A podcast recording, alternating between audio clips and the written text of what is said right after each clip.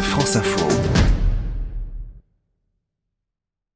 Bonsoir Gérard Feldzer. Bonsoir Catherine. À chaque fois qu'il tombe de la neige, c'est le même problème. Les transports sont perturbés, que ce soit sur les routes, dans l'aérien ou le ferroviaire. Et à chaque fois, on a quand même du mal à comprendre comment quelques centimètres de neige peuvent bloquer tout un pays. Oui, nous sommes d'ailleurs la risée de nos amis canadiens. Il faut dire que nous n'avons pas la culture des grands froids et qu'il y a plus de soixante-cinq millions de déplacements en France par année. Autrement dit, deux mille déplacements par seconde. C'est dire qu'un grain de sable, ou plutôt un grain de neige, peut en effet bloquer les transports. Mais vu que c'est la même chose chaque année, on devrait pouvoir anticiper, non ? Oui, d'abord, les prévisions n'ont jamais été aussi fiables. D'ailleurs, les ordinateurs utilisés par les météos traitent des millions de données en pétaflops, c'est-à-dire un million de milliards d'opérations par seconde. Mais la situation sur nos routes peut varier en quelques secondes et à cent mètres près. Étienne Godin, directeur de Watway chez Colas, nous explique que les capteurs doivent se multiplier, par exemple en équipant les véhicules qui transmettent automatiquement, entre autres, les données météo. Avec les informations qui nous viennent des véhicules, on a finalement des choses sur le comportement du conducteur. Après, on est capable de le corréler, par exemple, à de la météo. Et donc, finalement, on a une vraie capacité maintenant à identifier les endroits où il y a des problèmes de sécurité routière, donc là où il y a un impact. En attendant, on continue de déverser un virgule cinq million de tonnes de sel chaque année.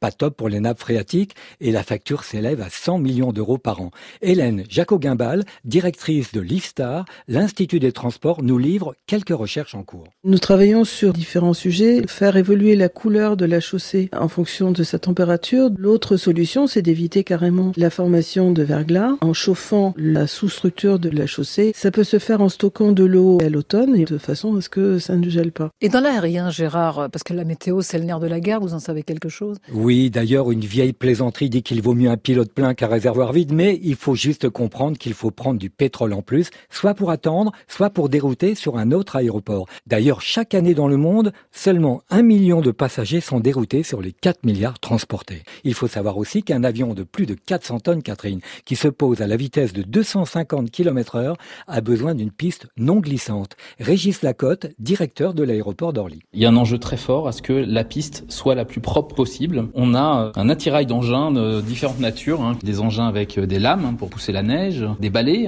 pour balayer la neige, des engins qui vont épandre du produit pour prolonger le traitement mécanique. On a des engins qui font les trois. On a ce qu'on appelle des fraises à neige qui peuvent traiter jusqu'à dix mille tonnes de neige à l'heure. Paris-Orly, c'est quatre-vingts engins mis en œuvre pour déneiger les pistes et les postes de stationnement avion. J'ai pu participer au déneigement d'une piste de trois mille cinq cents mètres avec ce qu'ils appellent un train d'engins, avec Julie aux commandes. Vous êtes chef de train ? euh, Oui, absolument.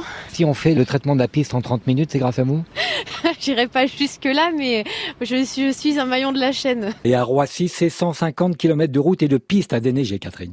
Bon, alors ça, c'est pour les avions, mais c'est sans doute encore plus compliqué dans le ferroviaire. Oui, c'est sans doute le plus difficile, car presque deux milliards de passagers sont transportés en France chaque année. Et cela demande une grande mobilisation. Claude Solar, directeur de S N C F Réseau. Nous avons, pour le réseau ferroviaire, un programme préparé d'avance. cinquante-sept chasse-neige, l'ensemble de nos aiguillages qui sont équipés de réchauffage pour faire fondre la neige et la glace. Un certain nombre de gares, cinquante en France, qui sont équipées aussi pour recevoir les voyageurs. Au-delà de tous ces équipements, le plan prévoit l'entraînement des équipes et leur formation. Et question innovation, Alstom a pris une longueur d'avance. Il propose des trains qui fabriquent leur électricité à bord avec de l'hydrogène et des piles à combustible. Plus de caténaires qui gèlent et c'est idéal pour équiper le réseau secondaire dans les régions. Donc il y a des progrès, ça c'est sûr, mais c'est peut-être insuffisant pour régulariser une longue période de perturbation. C'est la culture du numérique qui peut améliorer les choses par l'information en temps réel sur votre smartphone, par le covoiturage pour limiter le nombre de voitures sur la route et surtout par le télétravail qui se généralise. La séquence insolite de la semaine, Gérard, c'est sur les noms, les noms attribués aux tempêtes et autres cyclones. Cette semaine, on parlait de Gabriel, mais très souvent, ce sont des prénoms féminins qui sont utilisés. Alors, il y a encore quarante ans, toutes les tempêtes portaient des prénoms féminins. D'ailleurs, vous avez la vôtre, Catherine.